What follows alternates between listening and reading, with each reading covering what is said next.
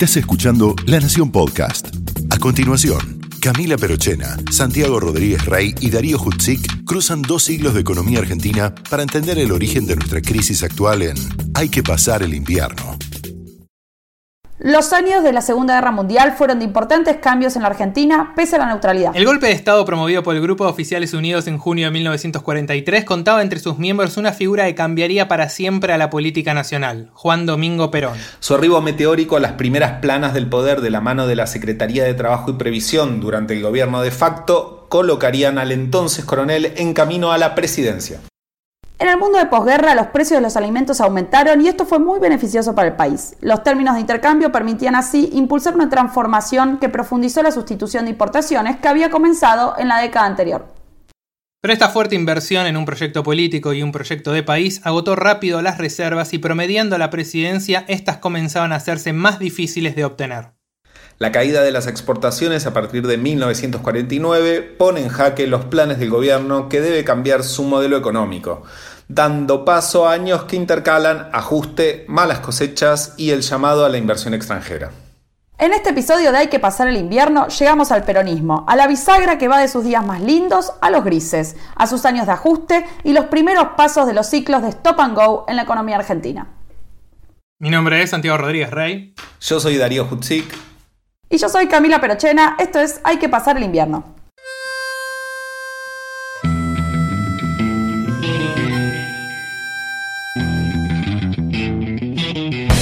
Primer lugar, anuncio, anuncio que el Estado argentino suspenderá el pago de la deuda externa.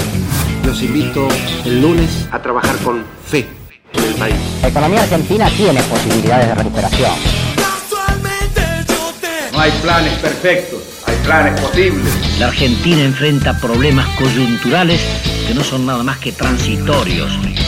Esta baja notable en las exportaciones nos crea problemas de capacidad de pago.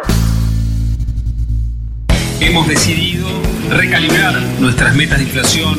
Nosotros vamos a cumplir con nuestra política monetaria y nuestra política fiscal.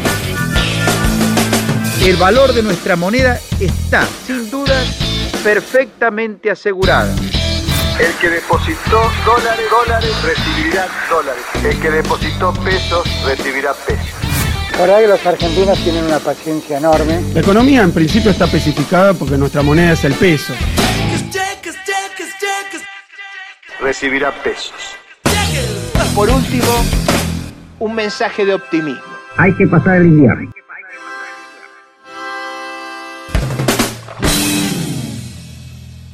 Bienvenidos al episodio 6 de Hay que pasar el invierno, el podcast de la Nación sobre las crisis económicas argentinas. En este episodio estamos en 1949 y la primavera peronista se frena en seco. ¿Viste que le fuimos poniendo 1949 a todos los archivos de esta crisis? Claro, episodio 6, crisis de 1949. Bueno, resulta que no es tan así. En 1949 tenés una crisis de balance de pagos y se inicia un trienio que vos tenés un estancamiento económico, pero la crisis más violenta es la del 52. Ese era Claudio Bellini, doctor en Historia por la UBA, investigador del CONICET y el Instituto Rabiniani, que nos va a estar ayudando en este episodio. Entonces, ¿qué hacemos, chicos? ¿Arrancamos de nuevo? ¿Hacemos un podcast sobre los estancamientos en la historia argentina? ¿Qué opinan? No, si vamos por ahí no terminamos más, pero es justamente lo central de esta crisis de 1952. Se comienza a manifestar temprano, pero la muñeca política y factores externos como la guerra de Corea la retrasan hasta que igual llega. Los primeros tres años del gobierno de Perón fueron los años dorados en términos económicos. Con el fin de la Segunda Guerra se produjo una demanda internacional por alimentos que le dio a Argentina los mejores términos de intercambio del siglo. Entre 1946 y 1948 la economía creció fuerte con el impulso de las exportaciones. Los excedentes fueron aprovechados por el Estado que monopolizaba el comercio exterior a través del IAPI.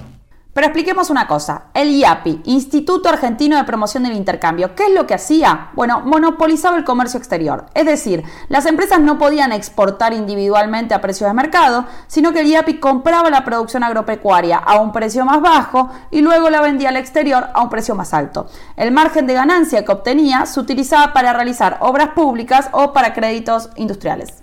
Bueno, pero ¿ya no hablamos de algo así? ¿Esto no se llamaba Junta Nacional de Granos en el episodio pasado? El IAPI es una reorganización de esa junta y va a depender del Banco Central. De este momento magnífico y de arcas del Estado pudientes, hablemos con Pablo Gerchunov, historiador económico de la Universidad Torcuato de Itela. El magnífico primer peronismo, que en la versión más concesiva empezó en el 44 y terminó a fin del 48. Y en la versión menos concesiva empezó en el 46 y terminó en el 48. Duró dos años y medio lo que el peronismo colocó en un periodo tan breve como marca distintiva de la Argentina, ¿eh? al punto de que Merkel pregunta, ¿qué es eso del peronismo? ¿Eh? Se lo pregunta todo el mundo. En lugar de, preguntárselo en lugar de Merkel preguntárselo al, presidente Alberto Fernández, debió haberse lo preguntado a Sartori, pero le hubiera dado una respuesta un poco violenta, digamos. Para que tengan en cuenta, Pablo está publicando un muy lindo libro de conversaciones junto con Roy Ora por la editorial Siglo XXI que se va a llamar Moneda al aire, así que estén atentos a su salida. Este momento dorado del peronismo fue posible porque había ciertas condiciones que se habían dado en esos casi cuatro años. Acumulación de reservas durante la guerra y creación del sistema previsional fueron parte de ese combo. Lo que ocurrió en el 48 y medio, digamos, al fin del 48, comienzo del 49, es que estaba claro que la primacía de la política se había terminado. ¿Qué, ¿Qué quiero decir con la primacía de la política? Quiero decir, lo que Perón había hecho junto con Miranda para construir un movimiento político nuevo que saque del juego a los grandes partidos, al Partido Conservador y al Partido Radical. Porque es fenomenal lo que hizo. ¿eh? Leamos a Samuel Amaral y el voto peronista. ¿no? Es fenomenal lo que hizo. Esa construcción en cuatro años es una construcción que necesitó de un nivel de gasto absolutamente extraordinario, que pudo realizar, por, yo diría, por dos razones. Primero porque casi azarosamente, diría, tuvo un mercado financiero local que fue el sistema previsional naciente. Porque si yo fundo un sistema previsional hoy a la mañana y lo dejo andar los primeros años, ese sistema previsional va a ser superavitario por bastante tiempo. ¿Por qué? Porque hay gente que pone plata pero nadie que saca. Hasta 1964, 63, 64, 65, más o menos, el sistema previsional argentino fue superavitario y Perón lo usó para financiar su enorme proyecto de justicia social. Y segundo, tuvo de alguna manera un poco curiosa un mercado global. ¿En qué sentido? La guerra había obligado a la Argentina a acumular reservas eh, que podían ser gastadas. No todas, algunas estaban bloqueadas en el Banco de Inglaterra, pero otras estaban disponibles en el Banco Central y un Perón racional que dijo va a haber tercera guerra mundial, gastémonos ahora todas las reservas porque si no vamos a volver a tener un superávit no deseado, no vamos a poder gastar plata, vamos a vender alimentos pero no, no vamos a poder comprar insumos industriales. Dijo, gastemos toda la plata ahora. Eso, más el sistema previsional, le armó ese, el boom peronista y por lo tanto le armó el movimiento peronista, el sustento económico del movimiento peronista. Un día todo se acabó. Entonces un día todo se acabó. Todo se acabó porque a partir de 1949 empezaron a pasar dos cosas. Caen los términos de intercambio y la inflación comienza a subir hasta volverse un problema. Para tener algunos números de 1949. Los términos de intercambio cayeron un 12% respecto al año anterior y las exportaciones pasaron de 1.600 millones de dólares en 1948 a 933 millones en 1949. Encima la Argentina quedó excluida del Plan Marshall, un poco por esto de que entramos a la guerra en el último momento y elegimos bando en el último momento. Eso afectó nuestras exportaciones. Argentina, que representaba casi 3% de las exportaciones globales en 1948, bajó al 2% en 1950 y al 1% en 1952. Sobre este tema nos habló Gerardo de la Paolera, que estuvo ayudándonos en episodios anteriores. Argentina no va a entrar al Plan Marshall y eso va a ser eso va a ser definitivo y una, visión bastante... Argentina va a empezar a tener el leadership argentino va a tener una visión muy negativa de lo que le ofrece el mundo. Y por eso que la Argentina no va a participar del milagro, digamos, de la economía occidental que se da entre el 47 hasta el 73, de una explosión del comercio internacional. Argentina va a ser virgen de eso, no va a participar para nada de eso, no solo sino que se va a cerrar, que se va... O sea, ahí, ahí hace exactamente todo al revés de lo que habría que haber hecho. O sea, hizo una mezcla de geopolítica con economía también. A un cambio desfavorable en los términos de intercambio para 1949 se le sumó un par de muy malas cosechas y que el Estado siguió aumentando el gasto y la emisión, despertando un proceso inflacionario que ya empezó a ser preocupante. La inflación fue elevada, de un 33% anual promedio entre 1949 y 1952. Puede interpretarse este proceso inflacionario como una señal de que el modelo de expansión económica de los primeros años se estaba agotando. Acá tenemos entonces un nuevo perfil de crisis. Esta es la primera crisis de lo que se denominaría ciclos de stop and go. Y por eso nos van a escuchar repetir stop and go en los próximos episodios. Stop and go en los próximos episodios. No, solamente stop and go. No, solamente stop and go. Para de robarle a Lelutier, Santiago. Para de robarle. Ah, ok. Por un lado, lo que tenés es que, yo decía, a partir del 49 se, va, se inicia esos ciclos de, que después los economistas van a denominar de stop and go, ¿no? Un comportamiento cíclico de la economía que está muy atado a la situación del sector externo y eh, a, la evolución de los términos del intercambio. Todos los años 50 eh, son un periodo de deterioro de los términos del intercambio, es decir, que la Argentina enfrenta, no tiene viento de cola, sino por el contrario de frente.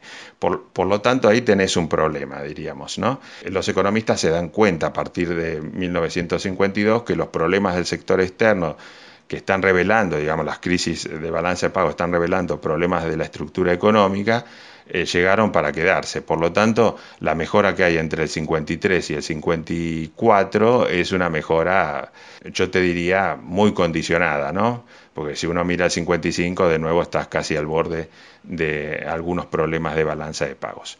Pero para mirar más allá del 55 todavía falta. A diferencia de otras crisis que ya tratamos en episodios anteriores como 1890, 1914 1930, que se dio en un contexto de economía abierta y freno del flujo de capitales extranjeros, esta crisis ya es de una economía semicerrada por los efectos de la depresión y la Segunda Guerra Mundial.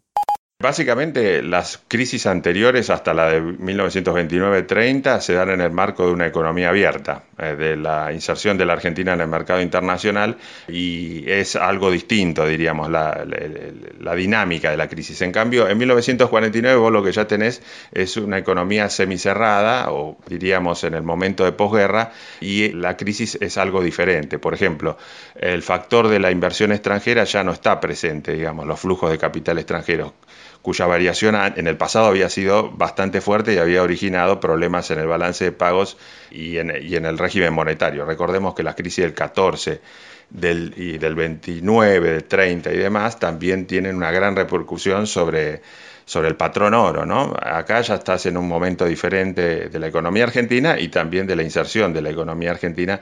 No existe patrón oro, eh, sino control de cambios, obviamente y al mismo tiempo tampoco hay grandes flujos de capital extranjero que, cumplan un papel importante en la dinámica de la crisis. ¿no? ¿Y a qué se debía esta crisis entonces? Lo que se produce en 1949 tiene dos dimensiones. Por un lado, hay uh, un agotamiento, una, utilización intensiva de las reservas monetarias, sobre todo de los dólares que se habían acumulado durante la Segunda Guerra Mundial, y por lo tanto la economía argentina se queda sin dólares. ¿no? Ahí se produce una crisis de balanza de pagos, fundamentalmente porque el mundo de posguerra es un mundo de escasez y la Argentina, como otras naciones, necesita importar bienes industriales, eh, maquinarias, equipos, sobre todo de Estados Unidos, y por lo tanto es casi el único oferente. Rápidamente se produce esa evaporación de divisas. Además está toda la política de nacionalizaciones que en algún punto también requirió del uso de dólares, ¿no? Por ejemplo, en la nacionalización de las compañías de teléfonos. Y al mismo tiempo, eh, en 1949 se inicia una caída de los precios internacionales de las commodities que exportaba la Argentina. Y, eh, eso dificulta, diríamos así, las exportaciones. Eh, es la primera crisis de balanza de pagos de posguerra y es un antecedente, digamos, del comportamiento que va a tener la economía argentina a partir de los años 50 y en los años 60, de crisis sucesivas de balanza de pagos provocadas precisamente por, eh, por un lado, la caída de los precios de las, de las eh, exportaciones y por el otro lado también por un estancamiento del volumen de las, de las exportaciones. La crisis puso al gobierno de Perón frente a dos dilemas cómo mantener el nivel de producción industrial con la caída de divisas por un lado y cómo contener la inflación sin afectar los salarios y el empleo por otro. Claro que no era solo la inflación, el problema era la producción también. La menor entrada de divisas afectaba profundamente el mercado interno. Había menos recursos para financiar las importaciones de bienes de capital. Esto afectaría la producción industrial que dependía en gran parte de esos insumos importados. Era hora de cambiar de estrategia y Perón se dio cuenta. El primer Perón, el Perón fundador, necesitaba de un irresponsable. Y el Perón, que, quiere, que, que, que luego iba a tener que consolidar la economía desde 1949, necesitaba de un Gómez Morales. Hay una conversación bien interesante entre los dos, que es la siguiente. Cuando lo llama a Gómez Morales, Perón le dice, eh, Gómez Morales le empieza a explicar los males de la economía entonces Perón lo mira y le dice, este, Perón lo mira y le dice, pero usted se hubiera animado a hacer todo lo que hizo Miranda? De ningún modo, dice Gómez. Bueno, por eso lo llamé primero a Miranda y ahora lo llamo a usted.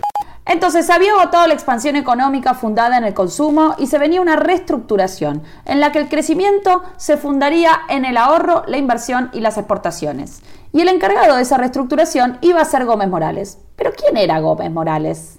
Iba a tener que llamar a Gómez Morales, viste que es el monje negro, digamos, del peronismo. Alfredo Gómez Morales va a centralizar en sus manos la cartera de finanzas, la presidencia del Banco Central y la conducción del Consejo Económico Nacional. Asume en 1949 el Central y en 1952 inaugura el Ministerio de Asuntos Económicos de la Nación. Igual, si bien ya lo tenemos a Gómez Morales en su sillón, no llegó el volantazo. El cambio en el modelo económico de crecimiento se hizo esperar hasta 1952. En el 49, Perón le dice, espérame un poco para terminar todo esto de la reforma constitucional. Y luego le dice, espérame un poco para yo lograr la reelección en noviembre del 51. Y después de noviembre del 51 le dijo, adelante. Hay que entender que los tiempos de la política no son los tiempos de la economía. Y pese a que el tiempo apremiaba, el ingreso de Gómez Morales se da días antes del inicio de las sesiones preparatorias de la constituyente del 49. Eso igual no significó que no se tomó ninguna medida entre 1949 y 1951.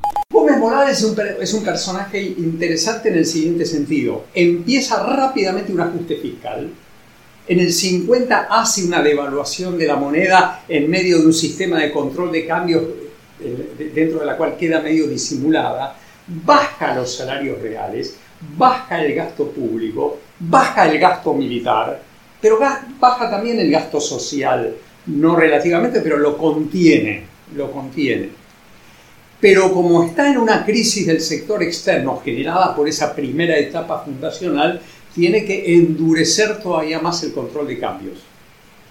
Entonces, al, devaluar y endurecer el control de cambios, él logra resolver cuestiones fiscales, pero no logra resolver un problema central que es la cuestión inflacionaria.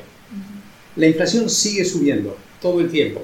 Si devaluás, si ya no atrasás tanto las tarifas públicas como se habían atrasado en los primeros años, si controlas el tipo de cambio y le das al, a, la industria mercado internista un mercado cautivo, es muy probable que suban los precios. Aun cuando, además de lo fiscal, Gómez Morales hace una política monetaria prudente. Pero con estas medidas no alcanzaba, eran hacer el aguante, digamos. Con el gradualismo, la economía permaneció estancada, las exportaciones bajas, los salarios deteriorados y la inflación alta. Me lo imagino a Gómez Morales yendo a la casa de Perón en Recoleta. Presidente, aquí tiene el plan. Espere, Gómez, está la constitución, está la guerra de Corea, están las elecciones. De 1948 a 1952 cayó casi 4% el PBI, a un promedio de 1% por año. Mayoritariamente la contribución a esta caída fue en el sector de agricultura y comercio por caída de los términos de intercambio, y de industrias manufactureras que no pudieron continuar sin el fuerte estímulo de los años previos. 4%, eso no es tanto para casi 5 años. Claro, por eso al principio del episodio hablábamos de estancamiento en el 49 y no de crisis. Finalmente, tras las elecciones presidenciales de 1951, en las que la fórmula Perón-Quijano obtuvo un 62% de los votos, se pudo dar puntapié al plan de estabilización. El objetivo del plan era frenar la inflación y mejorar el balance comercial. Perón reconocía que durante los primeros años de gobierno había dado rienda suelta al consumo, más allá de la productividad de la economía, y para 1952 no le quedaba más cuerda a ese carrete. En el 52 ya producida la reelección presidencial en noviembre del 51, en el verano del 52, y es raro un plan económico en el verano, por lo menos en, ese periodo histórico, digamos, ¿no? Se, lanza lo que se denomina el programa de emergencia económica, que básicamente intenta responder de nuevo al agravamiento de esas dos dimensiones. Por un lado, una crisis más, más violenta del sector externo de la balanza de pagos debido al fracaso de la cosecha, Tengamos en cuenta que entre el 48 y 1952 prácticamente declina la mitad la capacidad de importar de la economía argentina, por lo tanto, digamos, la constricción económica es muy fuerte, y por el otro lado se acelera la inflación, que llega a ser del 40-37% en 1951. Entonces, en el verano del 52, en febrero, se toma, eh, se, inicia un programa económico y un programa, digamos, de ajuste que es diferente a los programas de estabilización posteriores. Eh, básicamente consiste en eh, frenar la lucha por la distribución del ingreso congelando precios y salarios durante dos años. Se aumentan los salarios y se decide al mismo tiempo la congelación de los precios y de los salarios hasta 1954. Con, esa, con, esa, con ese intento, con esa política, lo que se intenta es moderar ese, conflicto distributivo, que estaba en la base también del proceso inflacionario, ya tenías una inflación de costos, diríamos. ¿no? Eh, y al mismo tiempo, lo que se, en el plan del 52 lo que intenta llevar adelante para frenar el proceso inflacionario es un ajuste fiscal muy fuerte, un ajuste fiscal y crediticio es decir, se cierra la canilla sobre todo del crédito eh, que se orienta casi exclusivamente, te diría, hacia el agropampeano, eh, y eso deprime, digamos, al, sector industrial. ¿no? Bueno, tanto el congelamiento de los precios y salarios como el ajuste, digamos, de la política crediticia te genera una crisis en el sector urbano de la economía. Entonces había que frenar la inflación. Para ello era central atacar a la puja distributiva, es decir, frenar la escalada entre precios y salarios. Para controlar los precios se recurrió a algo que estamos probando justamente hace unos años en Argentina, que es el, atención, control de precios. Hay un clima de época, hay que recordar que es que los años 40, los 50, son, sobre todo los primeros 50, son años de escasez a nivel internacional. Es muy general, digamos, los controles de precios. Eh, los primeros controles de precios en la Argentina son del 39-40, eh, diríamos. Pero claramente en el marco del plan de 1952 se hacen mucho más intensos los controles de precios. Cuando uno ve la, eh, digamos, la documentación o la prensa incluso, lo que ve son listas interminables de precios máximos y un control policíaco. Poco tiempo antes se había creado una dirección especial de control de vigilancia de precios en la Policía Federal y bueno, estaba toda esa campaña contra el agio y la especulación, ¿no? que es muy intensa eh, y que intenta controlar los precios, eh, digamos que es lo más recordado a nivel del comercio, pero también se operaba sobre el sector industrial, por ejemplo, ¿no? tratando de controlar eh, los precios de salida de las fábricas este, y otros, otros mecanismos de control de precios. ¿no? Había un régimen, por ejemplo, de utilidades máximas permitidas para la industria. Todo muy complejo, muy típico de los años 40, 50, eh, que, que, suponía una gran capacidad del Estado, suponía, ¿no? Una gran capacidad del Estado para controlar toda esa dinámica. Ahora, ojo con aumentar los precios porque se venía la faja de clausura, como ahora. Te diría que en el 52 el control de precios se ejerce más sobre el comercio y lo que había era fundamentalmente, bueno, multas, cierres temporarios y cierres definitivos. Cierres definitivos de comercios que, violaran los precios máximos autorizados por el Ministerio de Industria y Comercio. ¿no? Y ahí es bastante interesante, digamos, esa política porque, bueno, ataca a un sector, a un sustrato de clase media urbana que es el de los comerciantes, obviamente, ¿no? Todo esto, ¿cómo comunicó el gobierno esta política de control de precios? Perón fue didáctico, asertivo y directo. A los especuladores, el gobierno está decidido a hacer cumplir los precios aunque tenga que colgarlos a todos.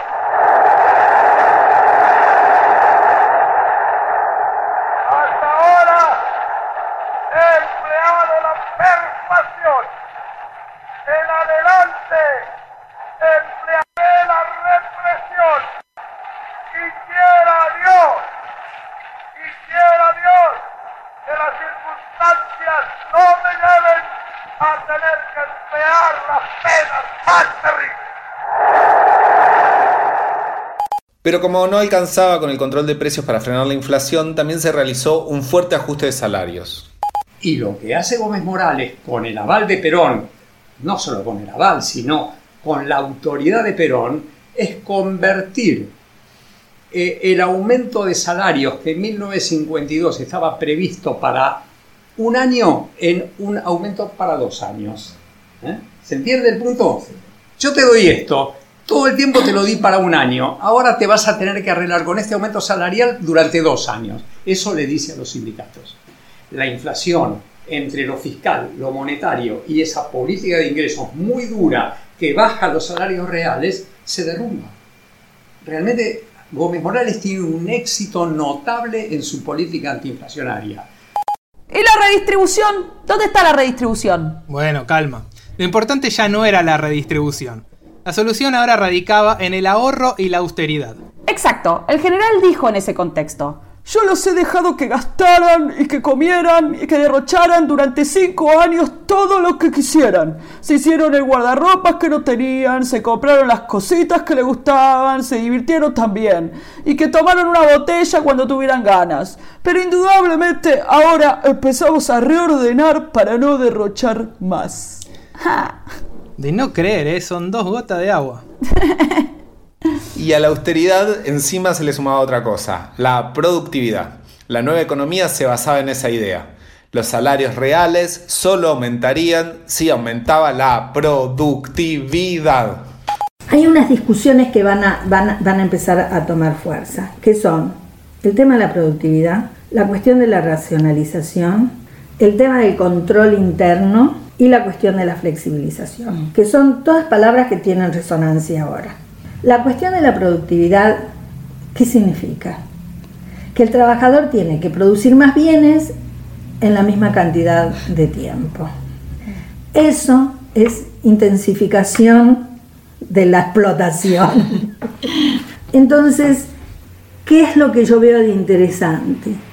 Y es que grupos de trabajadores, por su propia iniciativa, van a empezar a eh, intentar como romper las metas de producción.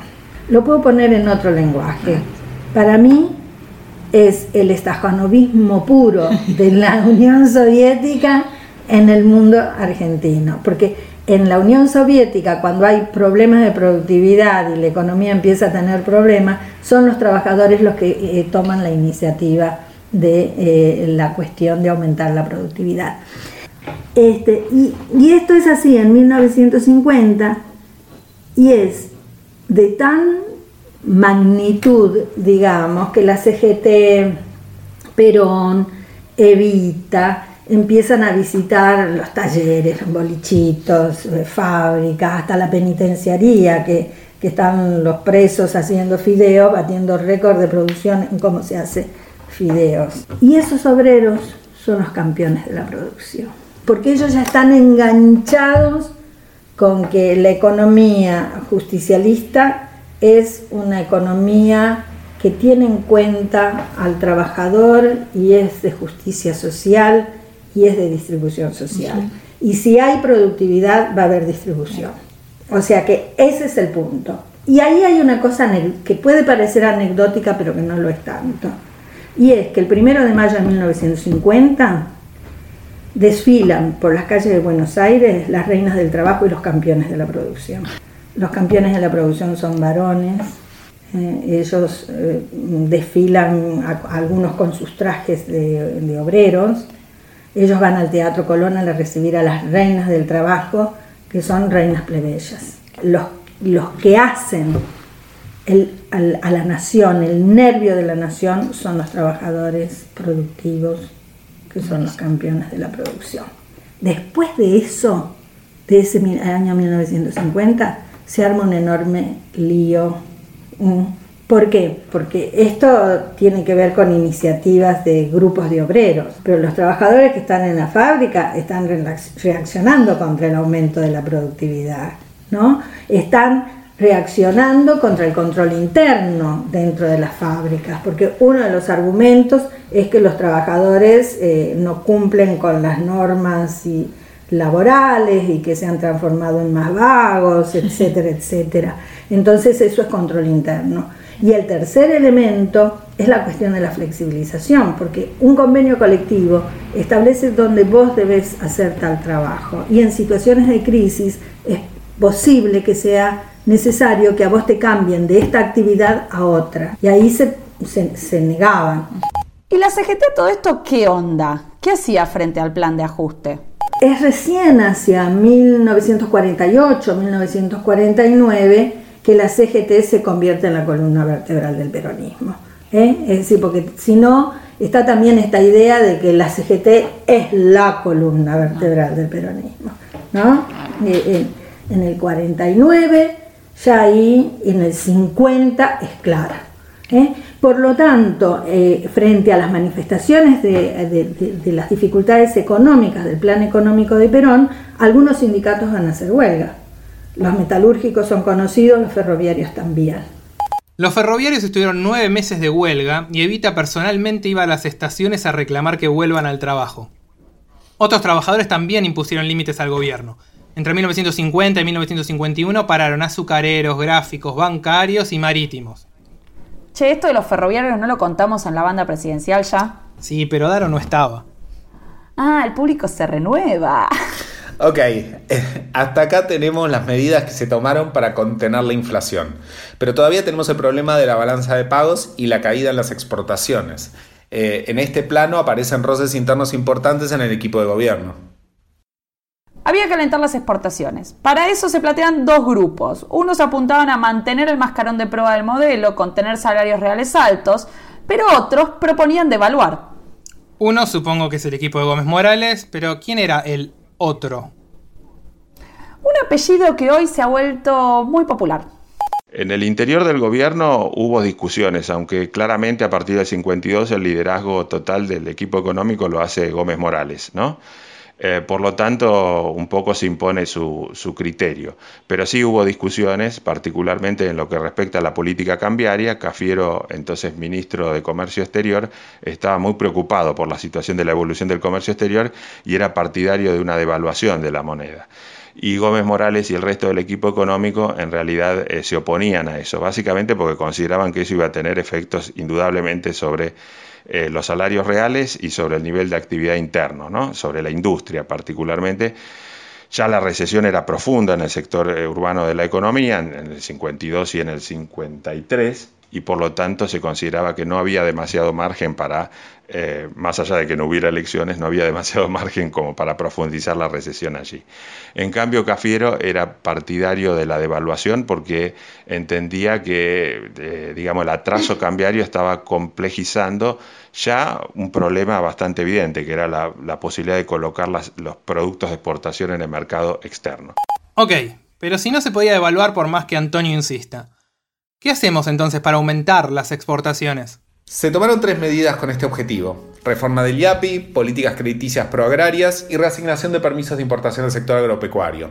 Por un lado, los productores agropecuarios ya no podían ceder el margen de ganancia que daban en el primer gobierno y ahora el IAPI tendría una nueva función comprando a los productores a precios más altos a los que vendía en el exterior. A su vez, se dieron más créditos a los sectores rurales. El crédito a la industria aumentó un 50%, mientras que el crédito al campo se cuadruplicó. Con respecto a los permisos de importación otorgados al campo, el objetivo era que los agroexportadores obtuvieran bienes de capital e insumos para aumentar su productividad. Se hablaba de tecnificar las exportaciones rurales. Mientras el equipo económico limaba sus diferencias, la crisis muestra las cartas y se revela para el año 52 una caída del salario real del 21%, y una inflación ya del 39%. 39%, hoy querríamos, ¿no? El 39%. Cuando venís con inflación alta es una cosa, pero cuando no es así, 39% es un bajón. Imagínense cómo estaba la cosa que Evita sacó un recetario de cocina, donde uno de los ingredientes centrales era la papa, una oda al consumo de papa. Evita haciendo tortillas. Algo así. La papa era considerada un bien inferior. Esto quiere decir que es un bien cuyo consumo sube cuando los ingresos bajan y baja cuando los ingresos suben. Ante la evidente caída de los salarios por el ajuste que proponía el plan, el gobierno buscó un cambio cultural gastronómico para que el ajuste duela menos. Evita cocina. Otro número que visualiza el plan de ajuste del gobierno es que entre 1950 y 1953 el gasto a precios constantes se redujo un 23%. Este plan económico fue un plan de austeridad. Desde el gobierno se llamaba a la población a moderar el consumo para bajar la inflación. A la política fiscal se le sumó una política monetaria restrictiva de contracción de la cantidad de dinero. Para controlar los salarios se estableció una Comisión Nacional de Precios y Salarios y se instauró un sistema de negociaciones salariales bianuales. Esto comenzó rápido a dar resultados. A fines de 1952 ya comenzó a observarse la recuperación de la crisis económica que acompañó al país desde 1949. La inflación fue controlada, descendiendo a un 4% en el 53 y a un 3,8% en el 54. Los salarios reales también gozaron de una buena recuperación. Gómez Morales, en junio del 72, dijo, el éxito, yo diría, hay que medirlo en función de las circunstancias. Creo que en atención a las circunstancias las cosas se hicieron bastante bien. Nosotros no tuvimos convulsiones sociales, nosotros tuvimos consenso. La gente vivía bien, no salimos a mendigar dólares a ninguna parte. Bueno, esto de las convulsiones, más o menos. Incluso el propio plan de estabilización genera descontento. Por eso cuando terminan esos dos años de congelamiento salarial, hay huelga, Luidoión, hay huelgas obreras muy importantes, muy ásperas y con muertos. Digo, ahí nace, nace en esas huelgas. Pero, el, pero la popularidad de Perón no parece haberse visto erosionada. Y eso se percibe, no en la elección del 51, en donde el programa de estabilización, en la presidencial del 51, en donde pero no, digo, saca un montón de votos, pero el plan no, no, no se había puesto en marcha, sino que se percibe en la elección vicepresidencial de 1954. Tecer saca más votos en el 54 porcentualmente que los votos que había sacado Perón en la presidencial del 51. 60 y pico, esos números obscenamente peronistas. Y yo creo, voy en exactamente en la línea de Juan Carlos, en el sentido de que no, no había manera de, de llevar adelante ese plan de estabilización sin la popularidad de Perón detrás de esa especie de Blackboard Economics, que es el plan de, de Gómez Morales.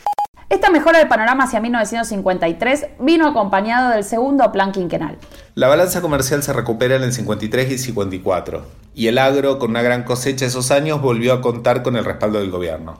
El sector pudo importar en el periodo del 50 al 54 el doble de tractores que en el quinquenio anterior.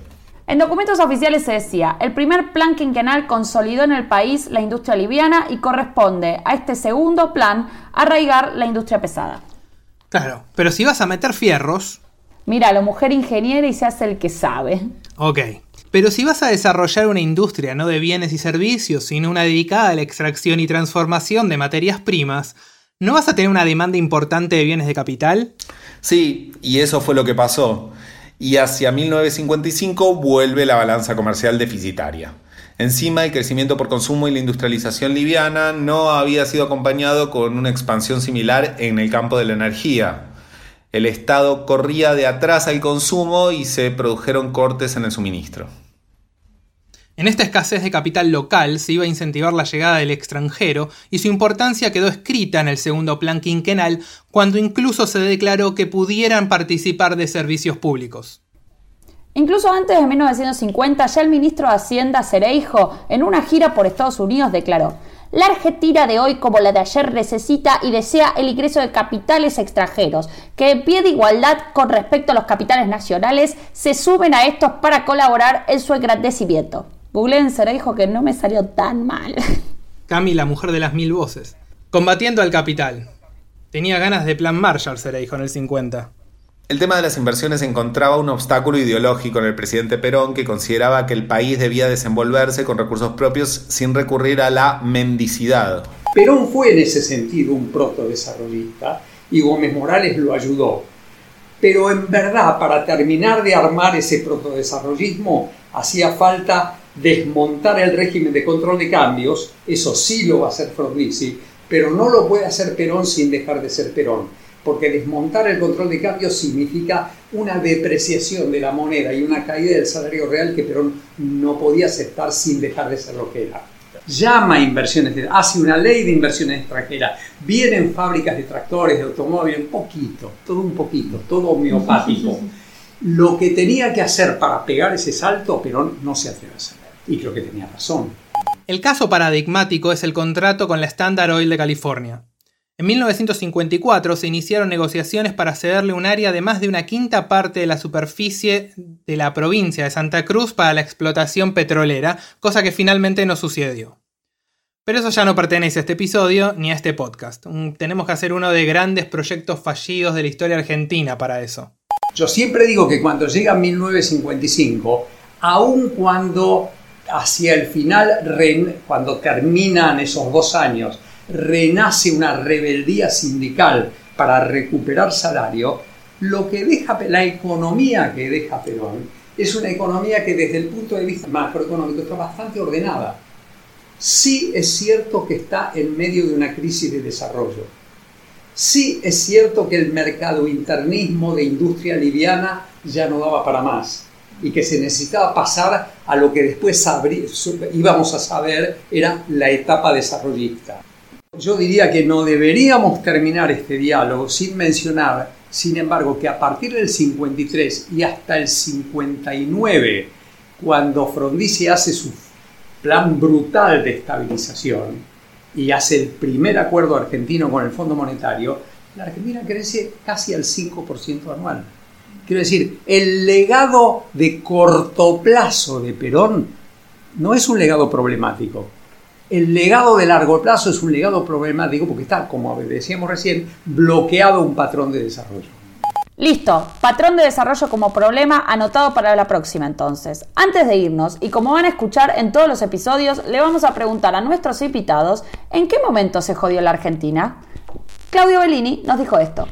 Es una pregunta que tiene sus implicancias políticas, obviamente, pero es una pregunta interesante. Yo te diría que, eh, mirado en términos del crecimiento y del desempeño económico de la Argentina, durante el siglo XX tenés varios momentos de ruptura, ¿verdad? Varios momentos en que eh, se producen crisis eh, importantes eh, y de ruptura en ese, y de, diríamos así, ampliación de la brecha con respecto a otras naciones con las cuales la Argentina podía compararse muy bien si nos, si nos sentamos o nos paramos en la década del 20. Pero claramente yo te diría que a pesar de esos varios momentos de ruptura, que uno puede estar en los años 30, probablemente otro en algún momento de la década del 50, y demás, eh, claramente yo colocaría la fecha en los años 70, a mediados de los años 70. ¿Por qué? Porque, bueno, como en los años 30 cambian las condiciones internacionales, el capitalismo se transforma y demás, pero la Argentina no, no encuentra una fórmula de vinculación a, a, esas nuevas condiciones internacionales en la que sea posible continuar creciendo. Por lo tanto, a partir de 1974 vos tenés un periodo de estancamiento de 20 años en términos de PBI per cápita. Eh, hasta 1994 no se supera el nivel de PBI per cápita de 1974 eh, y es una performance muy negativa, digamos. ¿no? Es cierto, América Latina tiene toda la década perdida de los 80, pero la Argentina empieza un poquito antes y termina un poquito después. O sea, tiene dos décadas perdidas. Por lo tanto, yo te diría que claramente es ahí. Eh, quiero contestar una cosita más porque puede ser motivo de discusión, que es bueno, muchos dicen eh, es el abandono de la ICI. Probablemente el modelo de la ICI en los años 70, eh, a mediados de los años 70, fuera inviable eh, y resultó inviable en la mayor parte de los países de América Latina. Pero la Argentina, al mismo tiempo que abandonó la ICI, abandonó, yo te diría, cualquier modelo de industrialización y eso tuvo repercusiones que ya sabemos son, eh, fueron bastante negativas en términos de, ocupación, en términos eh, al mismo tiempo de distribución del ingreso, pero también en términos de la inserción de la economía argentina en el mercado internacional. ¿no? Sí, la ICI en los años 70 es muy diferente de la de los años 30. ¿no? Es un modelo industrial que ya tiene eh, una buena apertura hacia el mercado externo, no suficiente, pero sí la tiene pero bueno, eh, si uno lo compara con Brasil, el desempeño es muy diferente. Mientras Brasil continúa su proceso de industrialización por otras vías, ya no el del modelo de la ICI, la Argentina decide, digamos, este, desmantelar el sector industrial, ¿no? No solamente la ICI, sino el sector industrial en su conjunto. Les agradecemos a Pablo Gerchunov, Claudio Bellini, Mirta Lobato y Gerardo de la Paulera por su participación en este episodio. Y como siempre les recomendamos algún libro, esta vez dos. La Caída, 1955 de Pablo Gerchunov e Historia Económica de la Argentina de Claudio Bellini. Los invitamos a que se suscriban al podcast para que nos acompañen en este recorrido por la historia argentina a través de sus crisis económicas. Nos pueden escuchar en La Nación, Spotify, iTunes o en el agregador de podcast que prefieran. En el próximo episodio de Hay que pasar el invierno llega Frondizi a la presidencia con pactos preexistentes que dejan atrás la marca física del vasallaje y en tándem con Frigerio instalan el desarrollismo en la Argentina. Pero más pronto que tarde, el Stop nos lega de la boca del ingeniero Alcebaray el título de este podcast. Mi nombre es Santiago Rodríguez Rey. Yo soy Darío Hutzik. Y yo soy Camila Perochena. Chau.